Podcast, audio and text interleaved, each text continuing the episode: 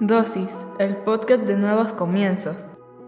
Dosis, el podcast de nuevos comienzos.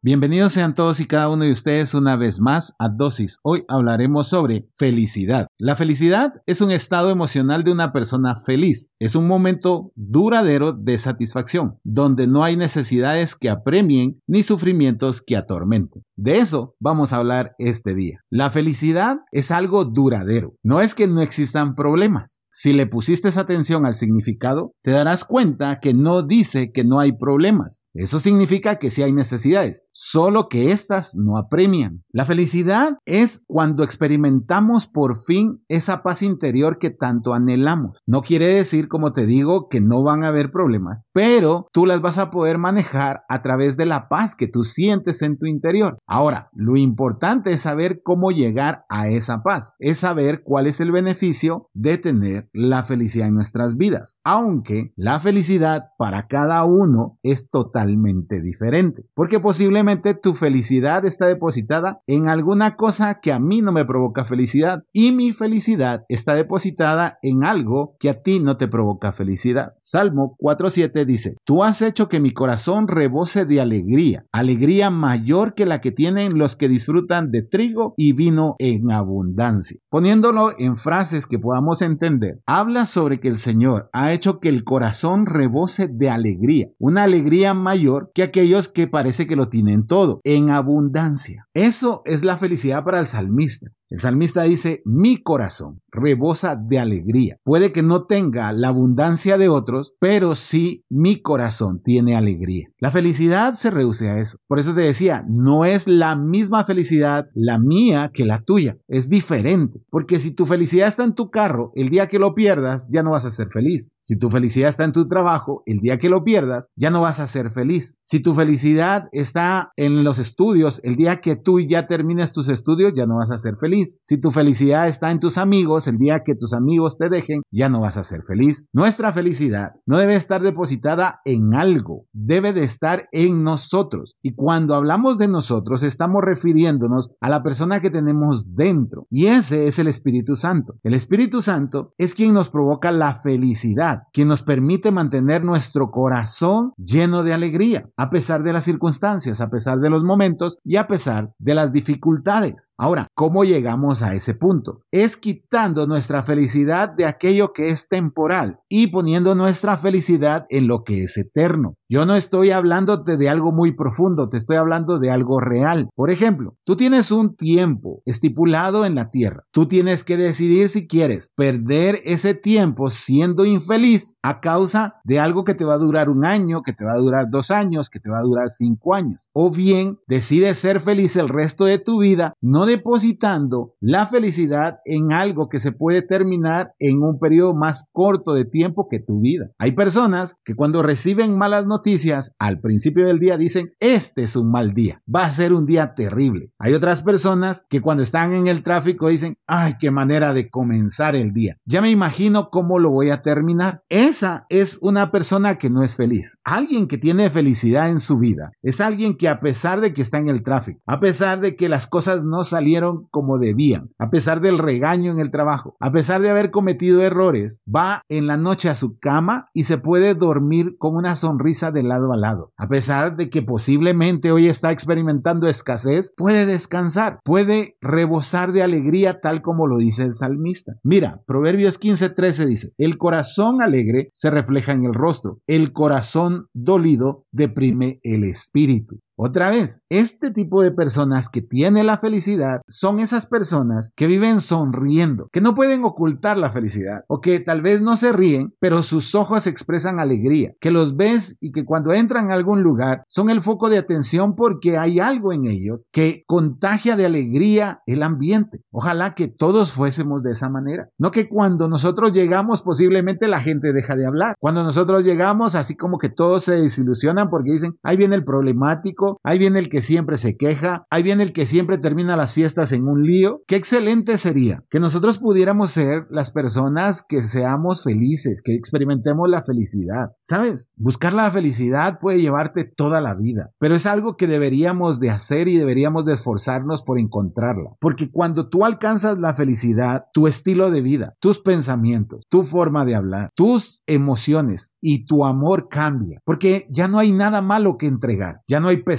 ya no hay queja, ya no hay circunstancias que hagan que seamos un tobogán de emociones. Todos podemos ser felices, pero no todos podemos tener la felicidad. Somos felices y eso significa un momento, un estado, un éxtasis. Una noticia nos hace feliz, el comprar algo nos hace feliz, pero con el tiempo se diluye. La felicidad es un estado permanente y constante. Nadie te puede robar esa felicidad si tú no lo permites. Tú tienes la posibilidad de ver el vaso medio lleno o medio vacío, pero debes de aprender a detectar eso. Debes de rodearte de personas que valoren tu felicidad, no de personas que te contagien de su dolor y de su tristeza. Yo no estoy diciendo que abandones a esas personas, estoy diciendo que tu círculo íntimo debería ser esas personas que valoran tu felicidad. Mira lo que dice Romanos 12:15. Alégrense con los que están alegres, lloren con los que lloran. Seamos felices con los que están felices. Y cuando hay que llorar, lloremos, pero no perdamos nuestra felicidad. Seamos esas personas que podemos consolar. Seamos de esas personas que podemos abrazar en una situación apremiante. Pero no quiere decir que nos contagiemos de ese sentimiento, sino todo lo contrario, que nosotros podamos transmitir nuestra felicidad a otras personas por medio de esa paz que tenemos. Esa paz que solo la puede dar el Señor. En serio, tú puedes buscar la felicidad toda la vida, como te dije. Puede que no sea una prioridad, pero es por eso que llevas la vida que llevas. Y es por eso los pensamientos que tienes. Y es por eso la situación en la que te comportas inadecuadamente. Tu felicidad puede venir momentáneamente de algo, como te decía al principio. Pero si quieres una felicidad permanente, déjame decirte algo. Solo la vas a encontrar en el Señor. Tal vez tú has sido infeliz por la familia que te tocó, por los ingresos que tienes, por el trabajo que realizas, por no haber terminado tus estudios, porque tus logros y tus metas no se ven reflejadas. Y sabes, aunque tú tuvieras todos tus estudios, tuvieras buenos ingresos, tuvieras el mejor trabajo, posiblemente seguirás siendo infeliz. Porque la felicidad, como te dije, no está en lo temporal. La felicidad está en lo permanente. Y no hay nada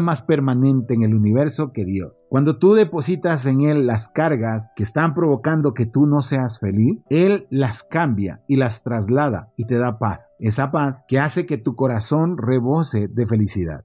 Padre, en el nombre de Jesús, te damos gracias. Hemos de ser honestos que hemos buscado la felicidad en cosas temporales y tal vez por eso no alcanzamos la felicidad en nuestras vidas. Hoy te pedimos, Señor, que nos permitas tener esos momentos de intimidad contigo, en el cual tú llenes nuestro corazón hasta el punto de rebosarlo de esa paz que sobrepasa todo entendimiento. Y ahí experimentaremos por fin la felicidad permanente. Te damos gracias, Señor, en el nombre de Jesús. Amén y amén.